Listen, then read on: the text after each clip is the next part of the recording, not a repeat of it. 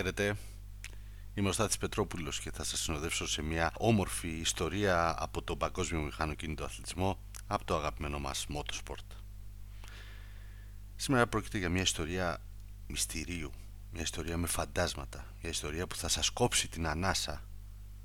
Τέλος πάντων μια ιστορία για τον Πέρσι Λάμπερτ, έναν πέτρολχη του 1900 σε μια πολύ διαφορετική εποχή από ό,τι έχουμε συνηθίσει τότε ε, που τα αυτοκίνητα και το motorsport ήταν τελείως τα σπάργανα, ήταν τα πρώτα αγωνιστικά χιλιόμετρα που θα λέγει κανένας χρησιμοποιώντας κλισέ από τη σύγχρονη εποχή.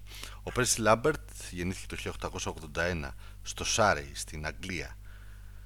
Τελείως συμπτωματικά ή και όχι τόσο, εν περιπτώσει, αλλά δεν έχει να κάνει αυτό σε σχέση με τον Λάμπερτ. Ο επιχειρηματίας της εποχής, ο Hugh Loch King, ο οποίος δεν ήταν βασιλιάς αλλά τον έλεγαν King, αποφάσισε για να ενισχύσει το αγαπημένο, τα αγαπημένα του αυτοκίνητα που τότε ε, είχαν δεχτεί πόλεμο από την Βρετανική κυβέρνηση μιας και τα είχε περιορίσει σε 20 μόλις χιλιόμετρα λόγω ατυχημάτων κυρίως και λόγω του ότι έμοιαζαν πολύ επικίνδυνα για να κυκλοφορούν στους δρόμους της Αγγλίας ε, αποφάσισε να φτιάξει μια πίστα έτσι το 1907 δημιουργήθηκε, άνοιξε τις πύλες του το Brooklands. Το Brooklands είναι η ιστορικότερη πίστα, δεν έχει μείνει βεβαίως παρά ερήπια τώρα πια, αλλά είναι η πρώτη πίστα στον κόσμο για αγώνες αυτοκινήτου. Ήταν και κλειμένη γιατί μόνο έτσι μπορούσαν να αναπτύξουν τα αυτοκίνητα εκείνης της εποχής μεγάλες ταχύτητες, ψηλές ταχύτητες. Ήταν και κλειμένη σε όλο της το μήκος, σχεδόν 2,5 χιλιόμετρα και ε, ε, ήταν ε, με άσφαλτο που έμοιαζε περισσότερο με καλντερίμι, κάτι σαν το Brickyard στην Ιαννάπολης αλλά εν πάση περιπτώσει ήταν ακριβώς φτιαγμένοι για να αγωνίζονται αυτοκίνητα και να σημειώνουν ε, υψηλές ταχύτητες. Το 1907 ο Πέρσι Λάμπερτ ήταν 28 ετών από μερικά χρόνια νωρίτερα είχε ξεκινήσει το πάθος του η αγάπη του για τους αγώνες αυτοκινήτου και για τα αυτοκίνητα γενικότερα μιας και ήδη μαζί με τον αδερφό του ήταν ε, επαγγελματίας του είδους. Πουλούσε αυτοκίνητα της Austin και της Singer στο τοπικό κατάστημα εκεί της περιοχής και ε, στη συνέχεια και έβαλε και άλλες μάρκες ε, στην βιτρίνα και κατέληξε, κατέληξαν τα δύο αδέρφια να φτιάξουν το δικό τους αυτοκίνητο ένα light car εκείνης της εποχής με 10 ύπους το οποίο πούλησαν για 225 λίρες.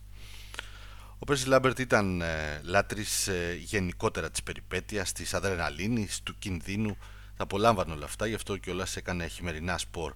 Χειμερινά σπορ όχι όπως τα ξέρετε εσείς σήμερα, χειμερινά σπορ τότε ήταν να κάνεις μια βόλτα σε ένα χιονισμένο βουνό και να μην γυρίσεις ποτέ πίσω ενδεχομένως, αλλά εν πάση περιπτώσει Τέτοιους κινδύνους ε, περιλάμβανε πολύ περισσότερο το αυτοκίνητο του 1900.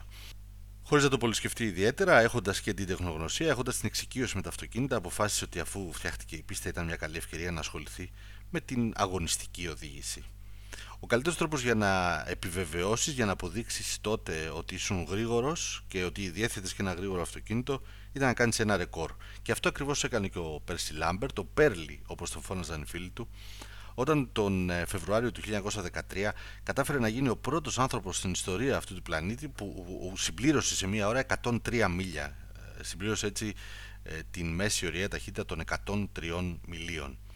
Το επίτευγμα ήταν εντυπωσιακό, γιορτάστηκε, πανηγυρίστηκε από την Talbot με ένα αυτοκίνητο της οποίας έκανε το συγκεκριμένο ρεκόρ ο, ο Άγγλος και κάπως έτσι τράβηξε την προσοχή και άλλων εταιριών και άλλων οδηγών και άλλων αγωνιστικών ομάδων τουλάχιστον όπως είχαν διαμορφωθεί τότε στα πρώτα αυτά χρόνια του motorsport ε, παγκοσμίως.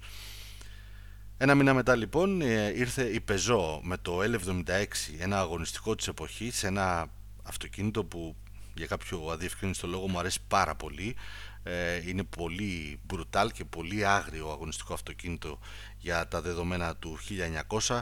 Κατάφερε να σπάσει το ρεκόρ μιας και έφτασε στα 177 χιλιόμετρα, περίπου 110 μίλια δηλαδή και ε, αυτή ήταν πολύ καλύτερη επίδοση από αυτή που είχε κάνει ο φίλος μας ο Πέρλι. Ο Πέρλι γενικώς δεν είχε τέτοια προβλήματα αφού έκανε η Peugeot το δικό της ρεκόρ ήταν έτοιμος να το καταρρύψει εκ νέου κάνοντας λίγο περισσότερη προετοιμασία και ξαναμπαίνοντας μέσα στο αγαπημένο του Talbot ε, για να μπει ξανά στο Brooklands και για να καταρρύψει το συγκεκριμένο ρεκόρ. Υπήρχε ένα πρόβλημα ωστόσο. Η αραβωνιαστικιά του δεν ε, της άρεσε και πάρα πολύ η διαδικασία. Φοβόταν πάρα πολύ η γυναίκα, προτιμούσε να ε, ζήσει μια ήσυχη ζωή στην επαρχία του Σάρεϊ με τον ε, Πέρλι να κάνει εκεί δουλειές του σπιτιού, ξέρω εγώ τι θα έκανε στην ε, Αγγλική Ήπεθρο και να αφήσει τις κρυάδες με τις ταχύτητες, τα αυτοκίνητα, τα πράγματα του διαβόλου και να ασχολείται με κάτι πιο ε, συμβατικό και να κάνει και την οικογένειά του και να ζήσουν όλοι ευτυχισμένοι. Ο Λάμπερτ ε, ερωτευμένος ε, όπως ε, ήταν της υποσχέθηκε ότι θα το έκανε όντως, θα παντρευόντουσαν, θα φτιάχναν την οικογένειά τους και μάλιστα της έταξε ότι στα τέλη του 1913 θα κάνουν το γάμο τους για να ζήσουν την ζωή τους και θα σταματούσε να τρέχει και με τα αγωνιστικά αυτοκίνητα. Στις 31 Οκτωβρίου του 1913 ο Λάμπερτ μπήκε ξανά στην πίστα για να σπάσει το ρεκόρ της Πεζό και να κινηθεί τουλάχιστον με 177 χιλιόμετρα. Τους πρώτους 20 γύρους με ένα καλό ε, ρυθμισμένο, ένα καλοσυντηρημένο Talbot των 25 ύπων ε, τους πήγε περίφημα. Είχε καταφέρει να πιάσει ρυθμό, του είχαν πάρει περίπου μισή ώρα αυτοί οι 20 γύροι στο Brooklands. Η ταχύτητα ήταν περίπου 177 χιλιόμετρα, ήταν μέσα στο στόχο του. Όμως ένα κλατάρισμα στον 21ο τον έστειλε εκτός. Εκτός αγώνα, εκτός ρεκόρ και εκτός από αυτόν τον μάταιο κόσμο. Στο δρόμο για το νοσοκομείο μετά το ντελαπάρισμα του αγωνιστικού αυτοκινήτου ε, άφησε την τελευταία του πνοή με αποτέλεσμα να βυθίσει στη θλίψη όλη την περιοχή να αναγκάσει τους ανθρώπους να μιλούν για το, την απώλεια, τραγική απώλεια ενός ε, ήρωα, ενός πραγματικού ήρωα, ενός ατρόμητου ήρωα την εποχή εκείνη. Μάλιστα οι τοπικοί άρχοντες για να τιμήσουν τη μνήμη του και την αγάπη του προς τους αγώνες και την αγωνιστική οδήγηση ε, πήραν την απόφαση να σχεδιάσουν ένα ειδικό φέρετρο το οποίο θα ήταν αεροδυναμικού σχήματος για να θυμίζει τα αγωνιστικά αυτοκίνητα που τόσο αγαπούσε ο Πέρσι Λάμπερτ.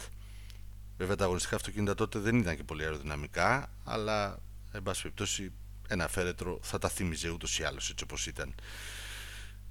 Αυτό και έγινε και το, ο τάφος του είναι ακόμη και σήμερα μνημείο με μια ρόδα με τις ε, χαρακτηριστικές ακτίνες της εποχής να στολίζει την ε, ε, επιτύμβια πλάκα. Παρ' όλα αυτά, όπως φαίνεται, ο Πέρσι Λάμπερτ δεν έμεινε και πάρα πολύ μέσα σε αυτόν τον τάφο.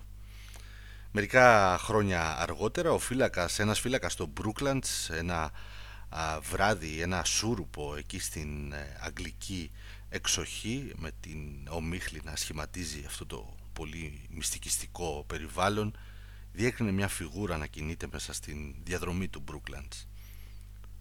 Φώναξε, την κυνήγησε, έτρεξε στο κατόπι του εισβολέα και μετά από μερικές γιάρδες αυτή όπως είχε εμφανιστεί μπροστά του έτσι και εξαφανίστηκε. Έψαξε για λίγο να βρει κάποια δείγματα ανθρώπινης παρουσίας αλλά αφού δεν βρήκε κανένα, σιγουρεύτηκε ότι πρόκειται για το φάντασμα του Πέρσι Λάμπερτ, το οποίο τόσο άδικα είχε χαθεί ακριβώς εκείνο το σημείο πριν από μερικά χρόνια, σε αυτό το τρομακτικό ατύχημα που στιγμάτισε τις ζωές όλων όσοι ενδιαφέρονταν έστω και ελάχιστα για τα αυτοκίνητα. Οι φήμες για το φάντασμα εξαπλώθηκαν γρήγορα, πιο γρήγορα από ότι είχε εξαπλωθεί η φήμη του Enjoy Πέρσι Λάμπερτ, ο οποίος ήταν ένας ήρωας ε, οδηγός ε, όταν καθόταν στο, στη θέση του αυτοκινήτου και κάπως έτσι από εκείνο το βράδυ και έπειτα το φάντασμα του Πέρσι Λάμπερτ στοιχιώνει το Brooklands. Τώρα πια έχουν μείνει κάποια ερήπια τα οποία ε, παρεμπιπτόντως παρουσιάζουν τρομερό ε, ενδιαφέρον για όσους είναι λάτρεις του μηχανοκίνητου αθλητισμού γιατί ε, τα, κάποια σημεία της πίστας, το μουσείο του Brooklands και διάφορα καταστήματα και μαγαζιά και παλιά συνεργεία που έχουν μείνει εκεί στην περιοχή γύρω από την πίστα ε, εξακολουθούν και προσφέρουν μια πολύ ε, σπουδαία και πολύ όμορφη ατμόσφαιρα ε, που θυμίζει έντονα τις αρχές του 1900 και συνδυάζεται καταπληκτικά με διάφορα κλασικά αυτοκίνητα που κυκλοφορούν στην περιοχή. Είναι υψής του τουριστικού ενδιαφέροντος για οποιονδήποτε θέλει να θεωρείται petrolhead της σύγχρονης εποχής. Το φάντασμα του Πέρσι Λάμπερτ λοιπόν πήρε γρήγορα διαστάσεις και είναι αναμφίβολα το πιο διάσημο από όσα φαντάσματα έχουν εμφανιστεί στο Brooklands γιατί δεν είναι και λίγα δεδομένου ότι στα 32 χρόνια που έμεινε η πίστα να παρέχει υπηρεσίες στους οδηγούς αγώνων και στις ομάδες εκείνων των εποχών καθώς έκλεισε οριστικά το 1939 πολλοί άνθρωποι έχασαν τις ζωές τους και σίγουρα αν είναι να υπάρχουν φαντάσματα κάπου θα υπάρχουν πολλά περισσότερα από αυτό του Πέρσι Λάμπερτ. Οι πιο μερακλείδες ωστόσο έχουν ακούσει και το αυτοκίνητό του να κάνει βόλτες στις νύχτες ε, στα χαλάσματα του Μπρούκλαντς, ε, το βλέπουν να εμφανίζεται και να εξαφανίζεται σαν εθέρας και σίγουρα είναι μια πολύ ενδιαφέρουσα ιστορία, μια ιστορία που έχει γιγαντωθεί με το πέρασμα των αιώνων και αποτελεί μια εξαιρετική ε, αφορμή για να ασχοληθούμε το φετινό Halloween.